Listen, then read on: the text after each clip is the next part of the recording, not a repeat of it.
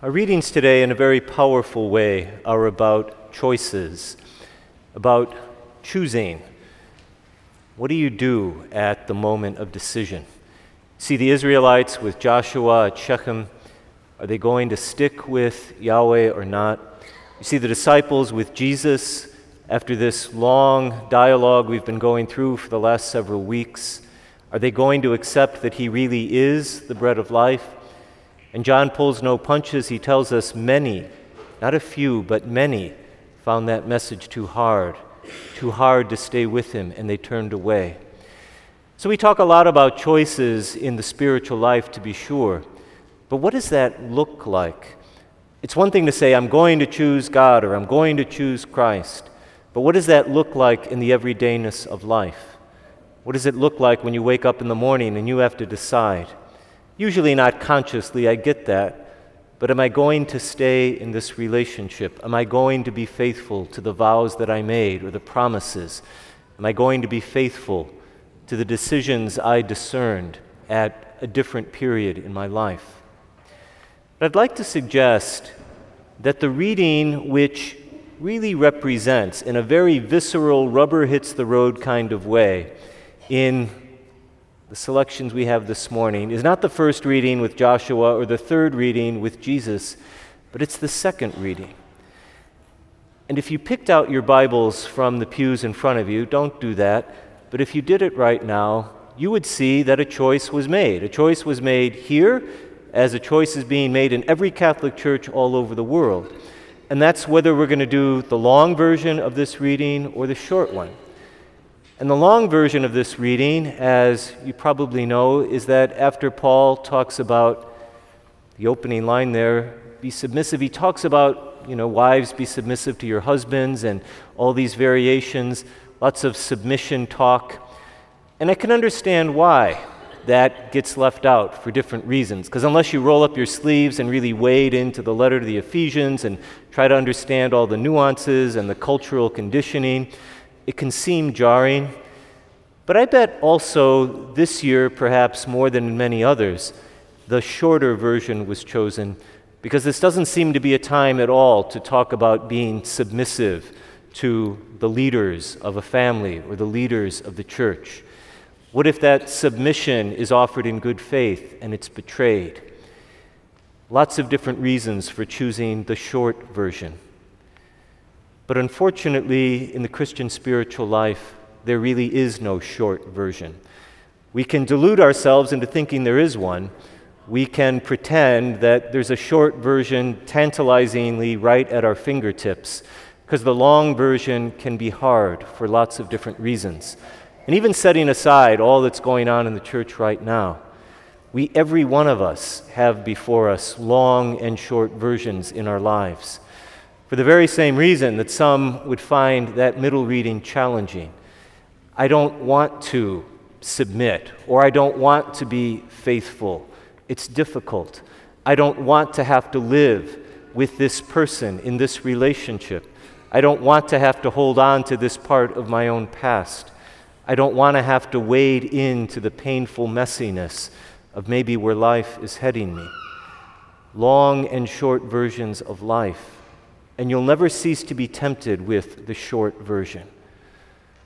What is it that allows us to take the long version? What is it that allows us to start with page one and go on chapter after chapter, even when we just as soon cut out some and get ahead to the happier ending?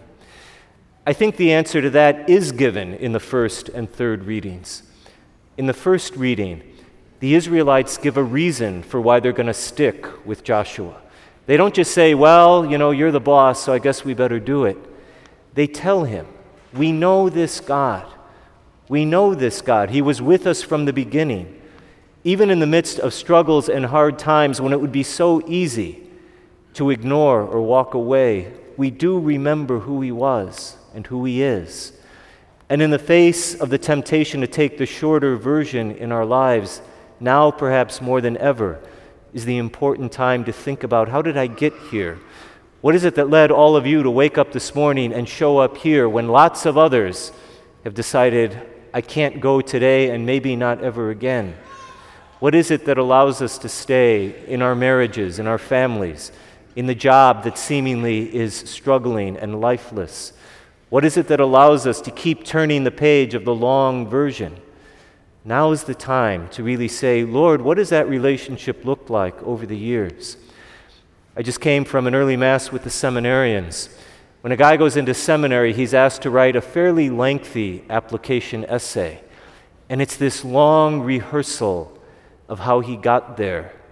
And it's not just what he thinks, and it's not just what he hopes for the future, but it's reflecting on who his family has been and what those relationships have looked like, the main choices that he's made over the course of his life. And sometimes the temptation there is to take the short version. And I'll tell you, as someone who reads through every one of those, you can spot it a mile away. You can see when someone has chosen to convey the long version and when someone would just as soon not go there. Most of us don't write those kinds of essays, but every one of us has the ability to do it with a little reflection. And I'm not suggesting that doesn't happen, but we know what it's like to want to shy away from the longer version. The disciples there with Jesus, Peter so powerfully, where else could we go? You are the one. Where else could I turn? And yet, not so long after that, we know where Peter turned.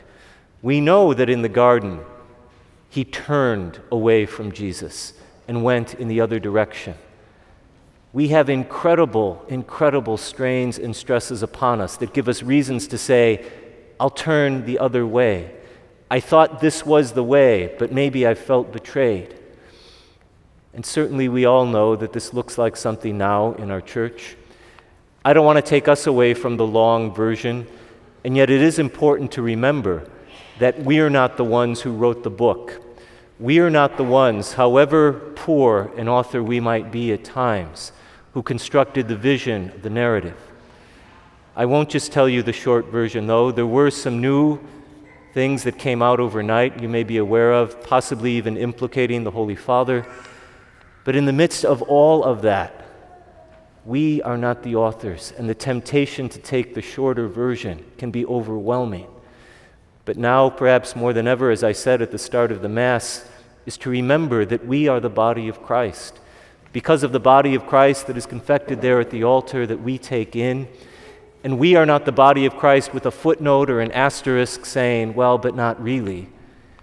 We are the body of Christ, as much as everyone else in the church, those who've made good decisions, those who've made heinous ones, and the mercy and the hope of the Lord that the Israelites drew on at Shechem maybe 3,000 years ago, that the disciples drew on with Jesus at the banks of the Jordan 2,000 years ago, that led every single one of you to wake up this morning and say, This is the place I have to be. This is what the long version looks like. It began long before we got here, and it's not going away. Much, much easier said than done. But perhaps if we just make our words Peter's, where else would we go? We can just remind ourselves how did we get here in the first place? And the one that drew us here is never going away.